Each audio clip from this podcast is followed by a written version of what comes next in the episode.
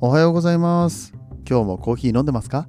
こんにちは。こんばんはの時間に聞いてくれているあなたもいかがお過ごしでしょうか？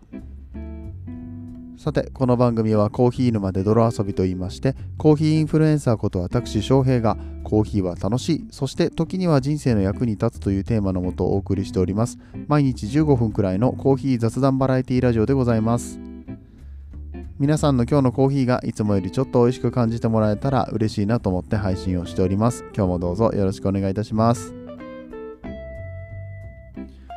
えー大変お待たせいたしました先週の4月の5日から10日にかけて行われました、えーコーヒーイベント。コーヒートリップ by ヒュッケマーケット、えーこちらね松坂屋上野店で行われたイベントになるんですけれども、ね、こちらのう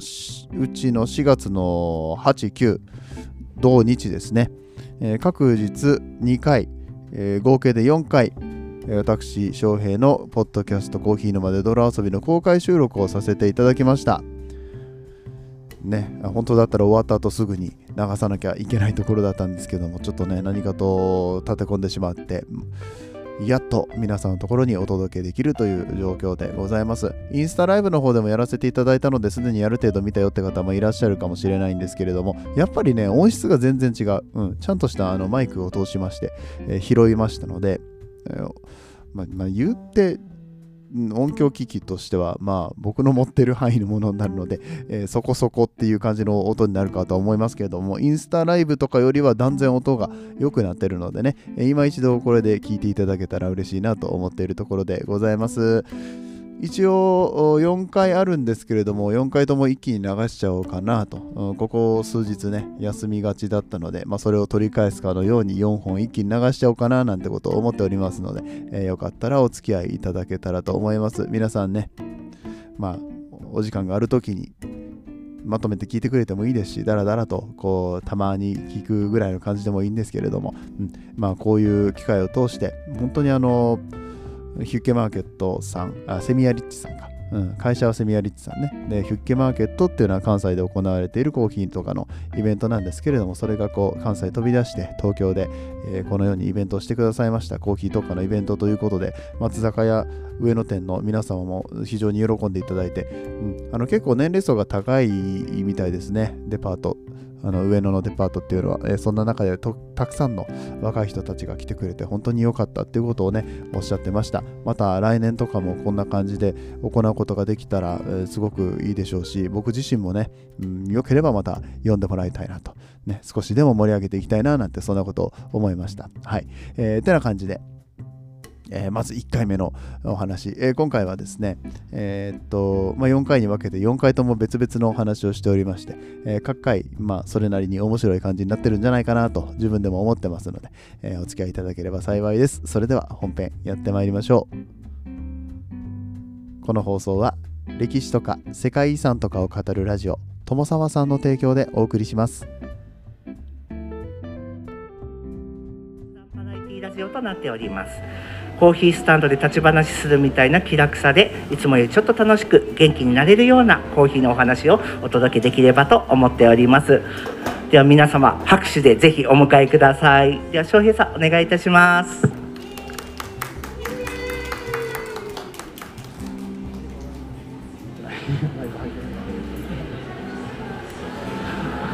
タイム落としました。ありがとうございます。皆さんお集まりいただきましてありがとうございます。今ご紹介に預かりました、えーコーヒーインフルエンサー、えーそしてポッドキャスターとして活動させていただいております翔平と申します。よろしくお願いいたします。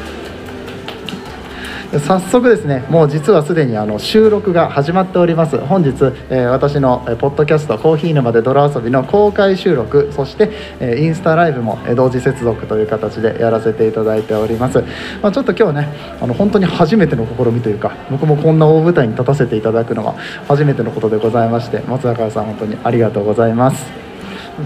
あのせっかくお集まりいただきましたので、えーコーヒー、えー楽しみながら、えーお話も聞いていっていただけると嬉しいなと思います。皆さん今日はもうコーヒー飲まれましたか？コーヒー飲んでますか？飲んでますよ、ね、いいですね。ノリがいいですね。会場を温めていただきありがとうございます、うんえー早速ですね、えー本日と、えー明日2日間にわたって合計で4回この公開収録やりますけれども、えーまず第1回目ですね、えーこのコーヒートリップ by ヒュッケマーケットを主催していただきました、えーセミアリッチさんより、えー木野平さんにお越しいただいております。木野平さんどうぞよろしくお願いします。よろしくお願いします。どうぞおかけくださいいやねすごい人ですねすごいです。ちょっとこの土曜日日曜日はきっとたくさん人が来るだろうとは思っていたんですけれども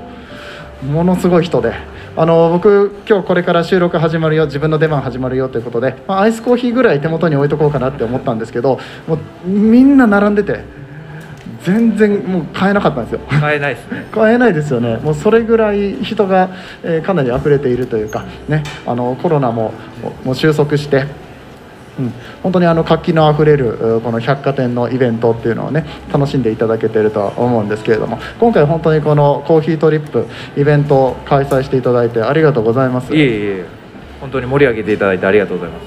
これめちゃめちゃ大変だったんじゃないですか？これ。めちゃめちゃ大変ですね。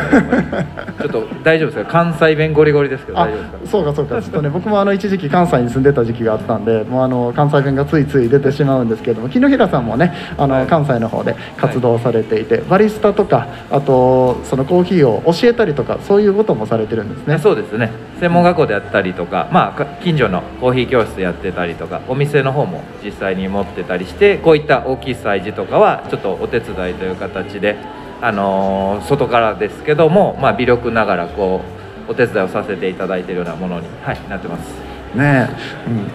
うん、どうですかこの、うんコーヒーのイベントっていうもの自体がもう、ね、コロナになってからなかなか開催することができてなかったと思うんですけれども感触的にはもう戻ってきたなっていう感じはあそうですね。だいぶやっぱりいい傾向にありますし、うん。あのコーヒーの好きな方とか熱がねやっぱり溜まってた分うん。あのいろいろ解放されて本当にそういう物理的な暑さと含めてと、うん。熱量の方もねあのたくさん持ってきていただいてるのですごい楽しいですね本当にあの物理的な暑さの部分に関してはあの、まあ、今の時期ねなかなかあのこういう大きいビルの空調ってあの調整が難しいって言われるんですけどね。うんうん。あのそこら中でお湯沸かしてるからそうですね。もうずっと暑いなんおですよ。さら ね。まあ、それも見越してかアイスコーヒーとか水出しコーヒーとかねあの用意してくださってるね。しっかり準備はねしていただいてるけど、ね。タイミング悪かったですね。僕でもギリギリねさっきあのそういけました。あのアンドコーヒーさんの水出しエチオピアをいただきながら今収録させていただいてそこですね。そうそこのもう本当に今のブースのね目の前にあるんですけどアンドコーヒーロースターズさん熊本から来てるんですよ。そうですね熊本ですね。ねえもう荷物持ってくるのもめちゃくちゃ大変ですよねそうそれぞれのロースターがやっぱりねあの、うんこの、うん。イベントに思いをかけてえー準備してくださってますので本当に一つ一つゆっくり見ていただきたいなというところなんですけれども、う。ん、もうあれですか？あの木野平さんは大体ちょっと隙間の時間とかにいろんなお店さん回られたりもしましたそうですね。やっぱ挨拶回りもありますし、挨拶回りねあのーうん。なんでしょうトレンドがどんどん更新されてるので、うん。まあ、勉強も本当にさせていただきながらね、うん。あの最先端本当に揃ってるのでうん。各所、とりどりねやっぱあのお店のカラーがしっかり出てるので同じような豆とか農園ももちろんあるんですけど、やっぱり仕上げ方ねたくさん違うので、面白いですね、本当にさまざまなロースターさん今回21のロースターさんとあとお菓子屋さんとかも含めてね35店舗ぐらいが集まってくださっているような形になるんですけれどもあの西から東から北は北海道。北海道ですね。うん。でえっ、と南は九州の、ね、先ほどの熊本の大分あたりがそうですね。大最分のねスリーシダーズコーヒーさんとかの方からも来てくださってるということで本当に、えーなかなかこれ一つの場所で飲める機会ってないのでうん、もうコーヒーラバーは東京のコーヒーラバーはめちゃめちゃ楽しみにしてたんじゃないですかね、そうですね、うん、毎日来てる人がいるって言っていっましたもん。ぱい見かけます。はい正直。僕でも覚えてる方も結構あれ昨日もいましたよね。朝からまた来てるんですかって本いう。当に。1一番嬉しいですねやっぱそういっいやたことは。本当に嬉しいですね、うん。いや僕らもやっぱりコーヒーラバーとしてもこういうイベントをしていただけるのってすごく嬉しくって、うん。あのまあ、僕なんかは今関東に住んでますけどもともと関西にいたので関西の知り合いのロースターさんたちに久しぶりにお会いすることができたり。で僕がそうだっていうぐらいだからコーヒー屋さん同士もねやっぱり横のつながりすごく多いので久しぶりに会えたコーヒー屋さんとかでなんか隣同士のコーヒー屋さんがわちゃわちゃ楽しそうにやってるのを見るとねあれもまたね見ててすごくいいなって思って、うんちょっとねイチャイチャしちゃいますね。イチャイチャしてます。ね そう本当にあの楽しい会場となっております、てな感じで、えーコーヒートリップえー by ヒュッケマーケットですね。あ今回はあのクラフトコーヒーえーそしてコーヒーを見つける旅に出ようという、えーコンセプトでやっていただいているわけなんですけれどもこの旅っていうテーマまさしく、うん先ほど言ったようにたくさんのところからコーヒー屋さんが来ているので、うんもう一つのこの東京の、えー松坂上野店にいながらにして旅をしていただきたいと。そうですね。うん、で朝が10時から、いえー夜7時までやってるので、まあお時間が許す限り、うんあのゆっくりねいろんなところをつつ裏裏回っていただけるといいなと思っております。で、えークラフトコーヒーっていう言葉がね今回なんか目を引くなって僕は思ったんですけれども、まあ、いわゆるスペシャルティーコーヒーっていう言葉が、えー最近、まあ、ここ10年15年ぐらいですかね。そうですね。うん。うん。あの日本でもよく見かけるようにはなりましたけれども、まあ、もしかしたらねこの会場来られてる方何のコーコーヒーなのってスペシャルティーコーヒーっていうのは普通のコーヒーと違うのっていうふうに思っておられる方ももしかしたらいらっしゃるかなと思うので木野平さんの方からなんか簡単に説明していただいてもいいですか？はい。まあそのキーワードですね、まあ、スペシャルティーコーヒーっていうのは、まあ、コーヒー簡単に言うとコーヒーのランクみたいなグレードみたいなのがあるんですね、まあ、それがちゃんと第三者機関を通してあの評価されてます。数値化されて点数を取ってでそれがある一定を超えるとあの認証としてしっかり取れるようになるっていう形ですね、まあ、簡単に言うと一番上のランクのステージになってる生豆原料を使ってあの焼かれて製品化されてるお店さんばかりっていうとこですね。でそれを取るにあたってたくさん本当にクリアしないといけない課題がいっぱいあるんですけど、まあ、本当に農園のところから品質管理から、まあ、そこの生産場所であったりとか衛生面も含めてで最後まあもちろんあの物流とか味でお値段の部分も含めてねたくさんの項目をしっかりこうクリアしてあの評価された本当に美味しいコーヒー美味しくなるコーヒーっていうところがスタートになってるものを本当に扱われてるお店ばかり、まあ、そういったグレードのところをまとめて、まあ、スペシャルティーコーヒーって呼ばれてますこんな感じで伝わりましたかね？十分に、はい、もう品質の高い美味しいコーヒーなんだなっていうところとあとねその、まあ、物流の部分ですよね。トレーサビリティがしっかりしてるっていうトレーサビリティっていう言葉自体を日本でねあの聞くようになったのも結構最近なのかなって思うんですけどコーヒーでトレーサビリティをあのちゃんとしていこうっていうのがまあ、日本でスペシャリティが言われたのが15年前っていうことはもう海外ではもっと前からそのスペシャリティコーヒーって言葉とか定義があったと思うんですがもうその頃からもうコーヒーちゃんとやっていこうぜっていうのがね、うん、あった、えーそういう文脈があっての、うんえー本当に思いのこもったコーヒーというところになっておりますね。うん。まあ、それぞれのえーコーヒー屋さんがあの出したい味とか、えーこう醸し出したい雰囲気みたいなのを今回自分のお店ではないんですけれどもレイアウトだったりだとかお店のレイアウトだったりとかあのパッケージですね。持ってこられてるコーヒー豆のパッケージロゴもういろんなものを全部あの思いを込めて作ってきてくださっているのであの隅々まで見ていただくときっと自分に合うあの自分の好きなコーヒー屋さんっていうのも見つかるかなって、えー思います。すごく多様性のあるコーヒー屋さんがえー来られていてですね。うんなんかこう例えばですけど、まあ、今クオリティの高い、まあ、言ったらクオリティ高いって言ったら値段もちょっと高くなっちゃうと思うんですけど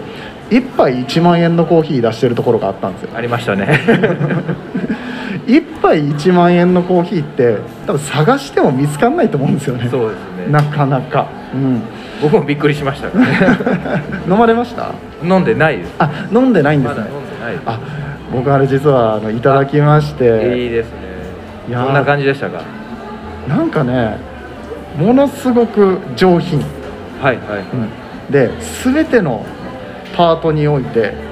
クオリティが高い。はいはい。はいまあ、あのコーヒー木の平さんなんかはねコーヒーのその先生とかもされてるので味の評価とかされると思うんですけど、まあクリーンネスとか、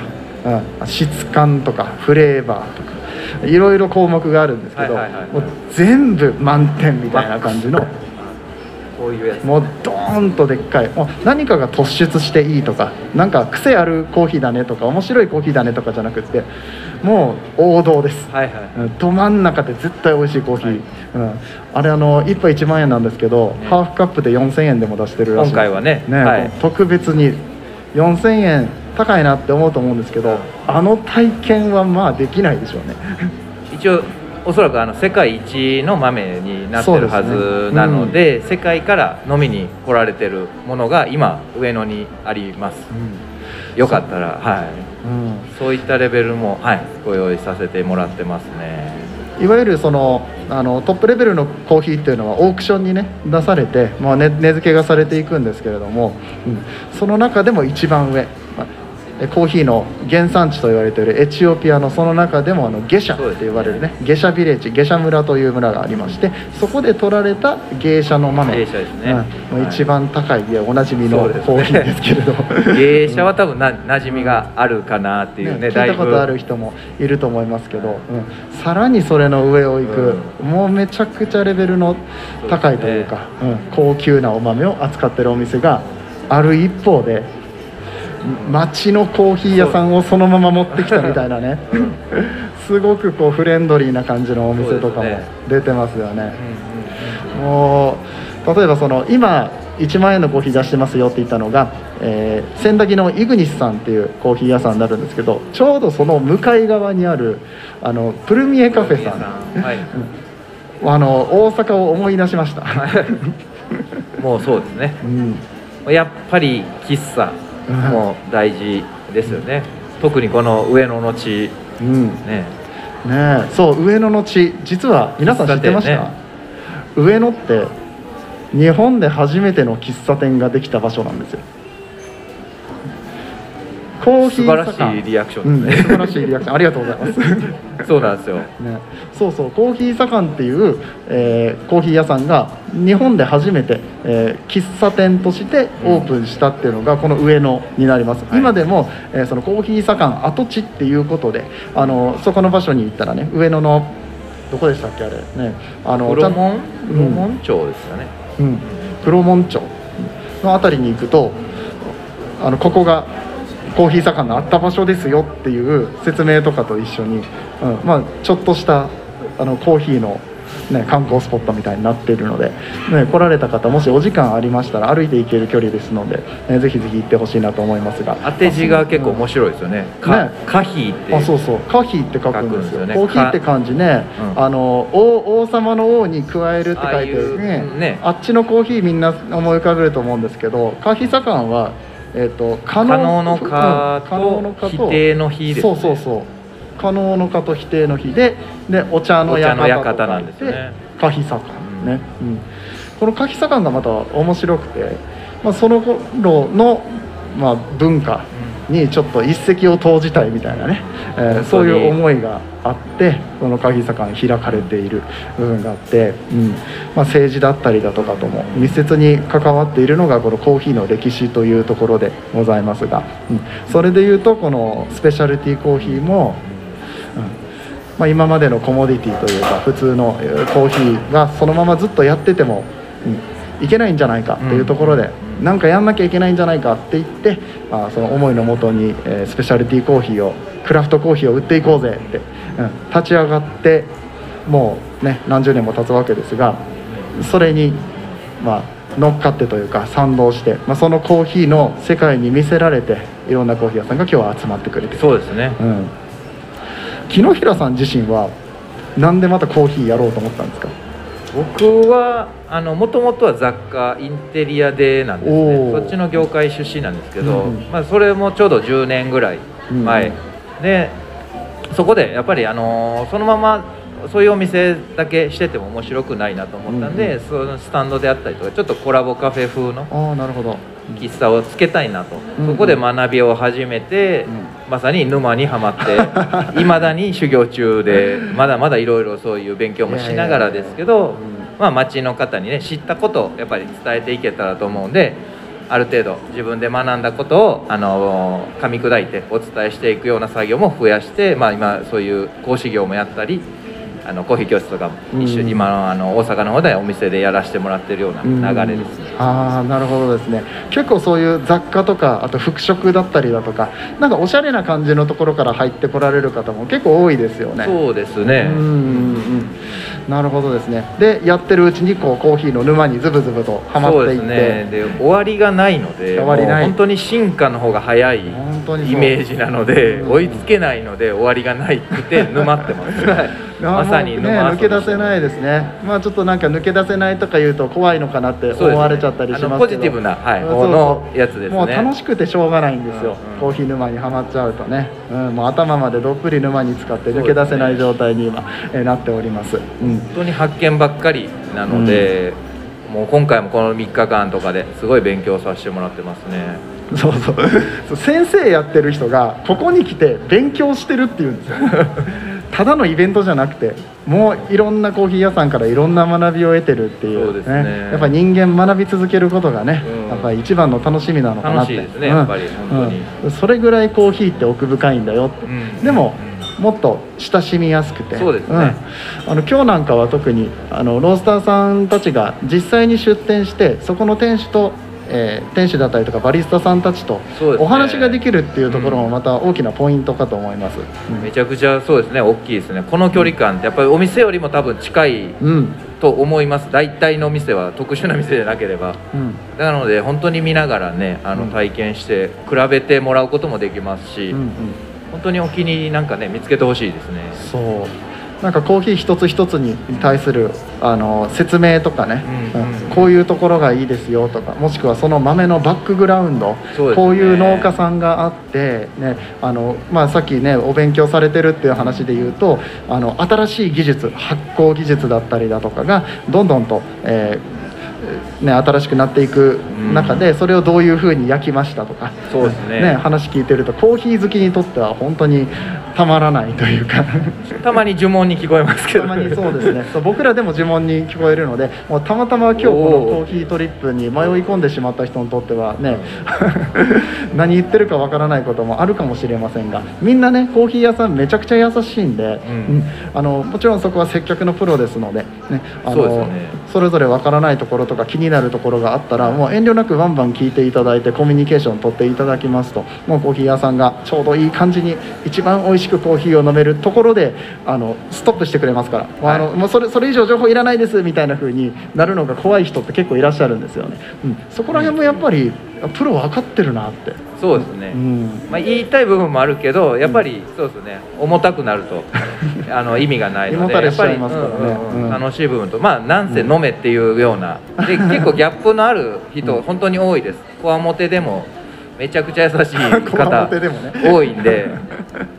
うん。結構多いんですよほんまに。うん。なので全然どんどん聞いてもらったらいいと思います。うん。お茶目な人多いですよコーヒー屋さん、はい、そうです。可愛いのでギャップ萌えしてください。推し活推し活をちょっと探してみてください。推し推しロースターとか推しね。推しバリスタとかね見つけていただいてぜひ。うんいや本当にこうやってね喋って僕らがねとにかく楽しいんですよ、うん、自分たちがそれこそ主催のねセミアリッチさんが一番楽しいんじゃないかぐらいの。そうですね、まあ、やっぱ準備の時はね大変でしたけど、やっぱもうやってみると本当にもう楽しんでもらってるのを見るのが結構楽しいので、うん、楽しんでもらってるのが見るのが楽しい、サービスマンの鏡ですね。いやいやいやいやでもやっぱりであとはそこにねいろいろこう伝えれるものがうまく伝わっていってくれてたら一番ありがたいですね、うん。ね、そう。やっぱり伝わるってすごく大事で,、うん、でその伝えるためには飲んでもらわないと、そうですね、うん。ところがあると思います、うん。であのたくさんコーヒー屋さん来てるんで全部回るのはちょっと難しいかもしれないんですけど試飲とかも出しておられるので、うん、それあのちょっと気になるものがあったらお店の方とお話ししてみてこれって飲めるんですか？とか言って簡単に聞いてもらうのもいいかもしれないですね。いや本当に心地よくて、んそうですね終始この会場で、まあ、ちょっと暑いですけどちょっとね。ちょっとだけね。そうそう。もう熱気がすごいんで、はいうん。暑い。んですけど、まあ、コーヒーの香りとかもあっちこっちからしてくるし、うん。非常に心地よいところであのイベント過ごさせていただいております、うん。まあ、初めて来られた方なんかはあコーヒーってこうこういうのもあるんだって。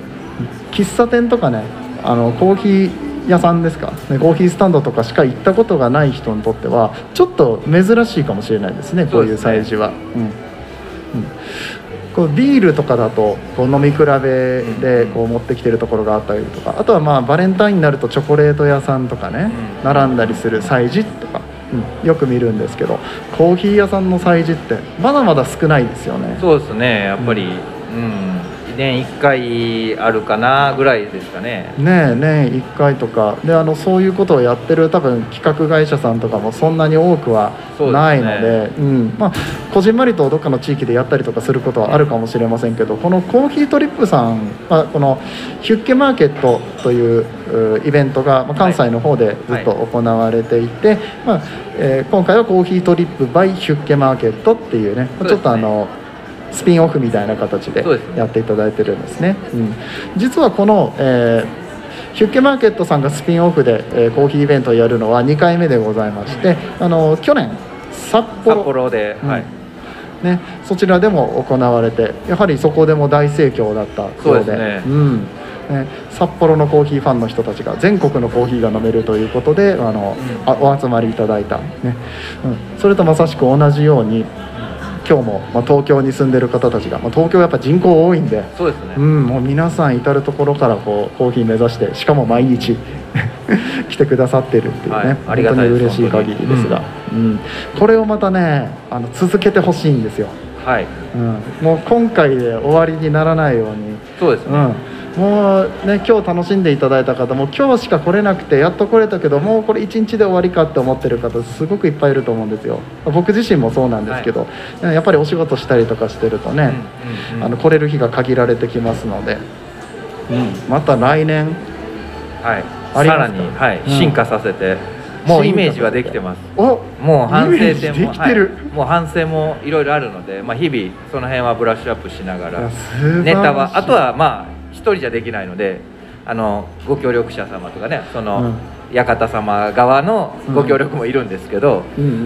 あの良くなる兆しとか、まあ、意見収集もしてるので、うん。あのもうちょっといろいろねそういう意味で進化こっちも負けずにまあ進化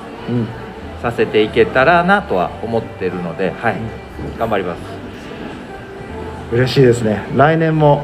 またここでお会いしたいと思いますね。あの木の平さんもそうですし、はい。ね僕もぜひまた呼んでもらいたいなと思いますし今日来てくださった皆さんもね来年またこの時期にコーヒートリップあるぞって思って、ね、あのね。もう今から準備しておいてください、うん、今からまたあのコーヒーをね、まあ、今日コーヒー飲んでみて面白かったら美味しかったら、うん。うん。あのそれぞれの、えーお住まいの近くに美味しいコーヒー屋さん絶対あると思いますので、うん、そちら行ってねあのまたコーヒーの勉強ちょっとだけしてコーヒー沼にもう少し深めに入って来年また来ると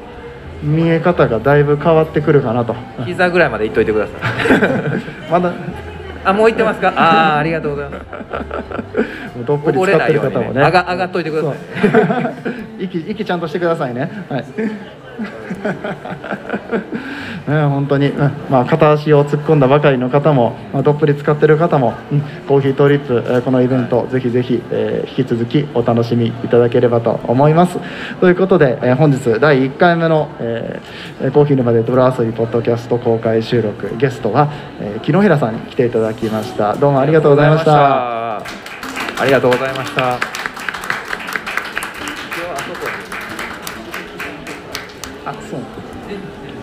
うんうん。うんあこれそうなんですか。ちょっとねあのブースの近くにいる方あもしくはもうぜひ皆さんブースの近くに来てください。この後ですね